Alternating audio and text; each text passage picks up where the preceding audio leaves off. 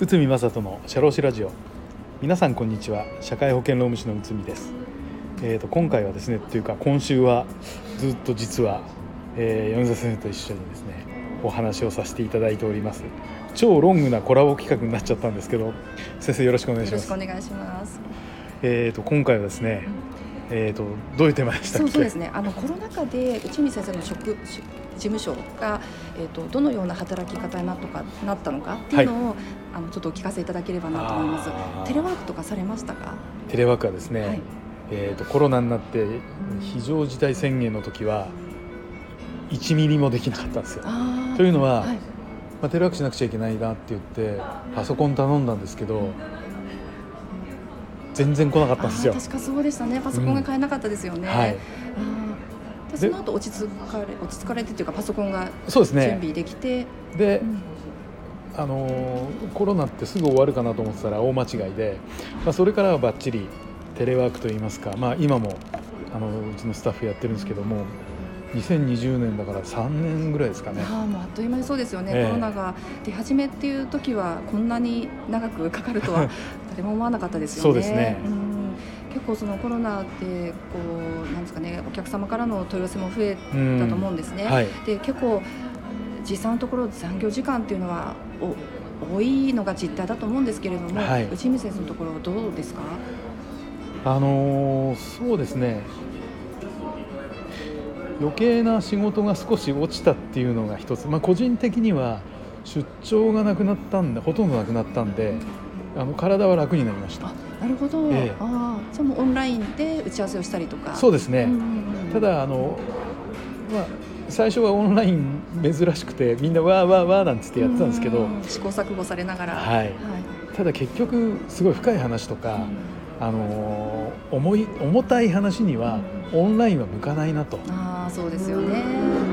でそういった意味ではやっぱりあのコロナ禍ですらガラガラな飛行機に乗って、えー実は九州とか行ったこともあります。ああなるほど。やっぱりリアルで重たい話はやっぱりこう空気感もこう察知しながら、はい、こう深い話をするというか。そうですね、うんそうじゃないとわからないことというか、うん、いわゆるノンバーバルでわかんないと、まあ、オンラインだと結構きついかなと思ったんですけど、うんあのクライアントさんもそんなことを感じてたんで、うん結局そこはあのリアルにあってあのいろんなことを話して初めて解決の道筋がつくっていう感じでしたね。うん。やっぱりこの辺っていうのはこう人ならではのあのコミュニケーションというか、はい。そこでこう課題を見つけてこう、はい。解決を図っていくっていうところだなというふうに思います。うん。そうですね、はい、職員さんの働き方はどどうでしょうかね、こうコロナ禍で、ね、問い合わせの内容も変わったりとか、はい。結構大変だったと思うんです、ええ。まあ、今も、ね、大変ですけれども、えーとですね、うん。具体的な話をすると、まあ、あのパソコンと、まあ、いわゆるソフトですよね。あのテレワークのソフトを入れてパソコンを持ってもらってそれでちょっと後だったんですけどあのノンペーパー化っていうんですかね PDF で仕事できるように、えー、とタブレット。あーもう紙ですとね、オフィスに行かないと、はい。あの見れないということで、はい。それをスキャンしたものをクラウドに上げて、はい。でみんなこう遠隔から見るとはい。いう方法に変えたっていうことですよそうですね。うん、結構設備投資もいやされてますね。結構しました、うん。結構設備にどれだけ経費をかけられるかって、はい。結構中小企業においてはむ課題だと思うんですよね、はい。まあ、その設備にこう費用をかけるっていうところについての思いだったりとかってどどういうお考えですか、えーとまあ、効率化を重視するっていうことが一つとあとはそのクラウド化ですよね。あのー結局結局データ重くて、えー、とサーバー借りちゃうと結構な金額になるんでそれクラウド上に載せてどこでも見れるっていうふうにすることによってテレワークがより快適になると。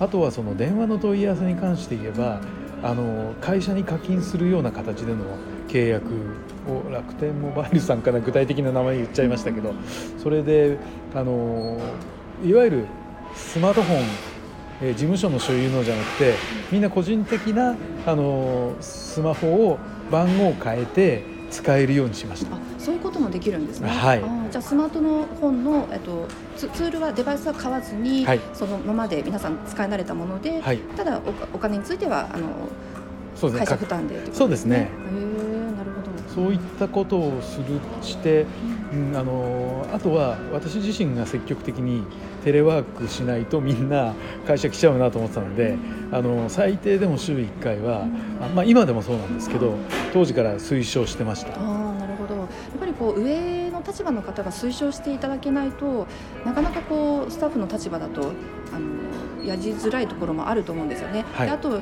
仕事し慣れた環境で仕事したいっていううん。方もいらっしゃると思うので、そうするとこうみんなこうオフィスに行きがちだったりとか、うん。なるほど。じゃあ週1回はあの少なくともはい。テレワークしようねっていう声かけで、あのテレワークと出勤をこうハイブリッド型でやられてるということですね。うん。だからあのいろいろ制限がかかってる時は週2だ週3だっていうふうにやってたんですけど、まあ、今は制限かかってないんで、うん。まあ、最低でも週1回、うん。あとはその個人のライフスタイルにうん。あの例えばお子さんがいるスタッフもいるんであのお子さんの都合で、うん。えー、ともう少しこの日は家にあの通勤の時間を取られたくないとか、うん。そういったような環境についてはうん。結構あの考慮してますに。そうですね対応されてるんですね。はいでさっきあの私びっくりしたのがあの5時過ぎぐらいになるともう職員さんがいらっしゃらなかったんですよ。はいあの5時過ぎってまだバリバリ仕事してる時間かなって 私思ってるんですけれども、はたまたま今日だけなんですか？えーっときうーん今日はそうですねちょっとみんな早いなと思ったんですけどあの基本的に出社すうちのスタッフは出社が早いんですよ。うん8時には結構みんな揃っちゃってるケースがあって一番早い人間は6時台に事務所に早いですね。